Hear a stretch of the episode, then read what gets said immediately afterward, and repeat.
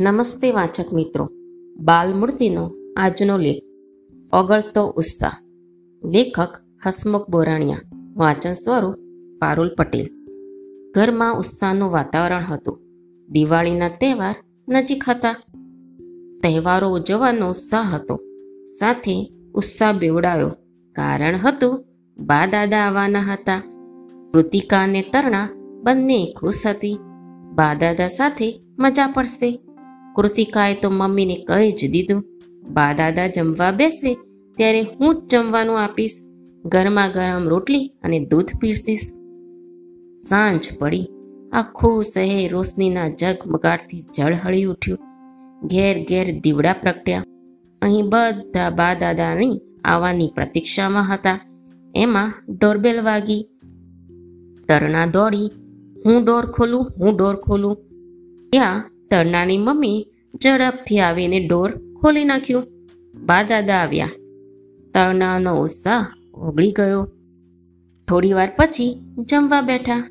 કૃતિકા બા દાદાને દૂધ પીરસવા ગઈ. ત્યાં વાટકો છટક્યો. દૂધ ઢોળાયું. મમ્મી બોલી, એટલે જ તને ના કહેતી હતી. તને ના આવડે. હું પીરસું છું બેટા. કૃતિકાનો ઉત્સાહ ઓગળી ગયો. બા દાદા બંને દીકરીઓ માટે ગિફ્ટ બોક્સ લાવ્યા હતા. કૃતિકા અને તરણા ઇંતજારથી બોક્સ ખોલવા બેઠી. મહાપરાણે સેલોટેપ ખોલી.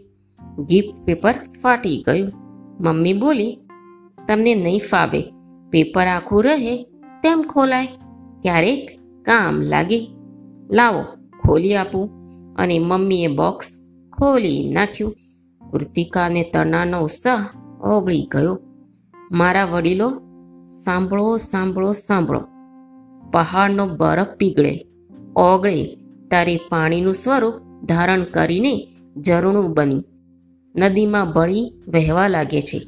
પરંતુ બાળકના ઉત્સાહનો બરફ હતાશા બની પીગળે, ત્યારે નદીમાં હતાશા વહેતી જોવા મળે છે.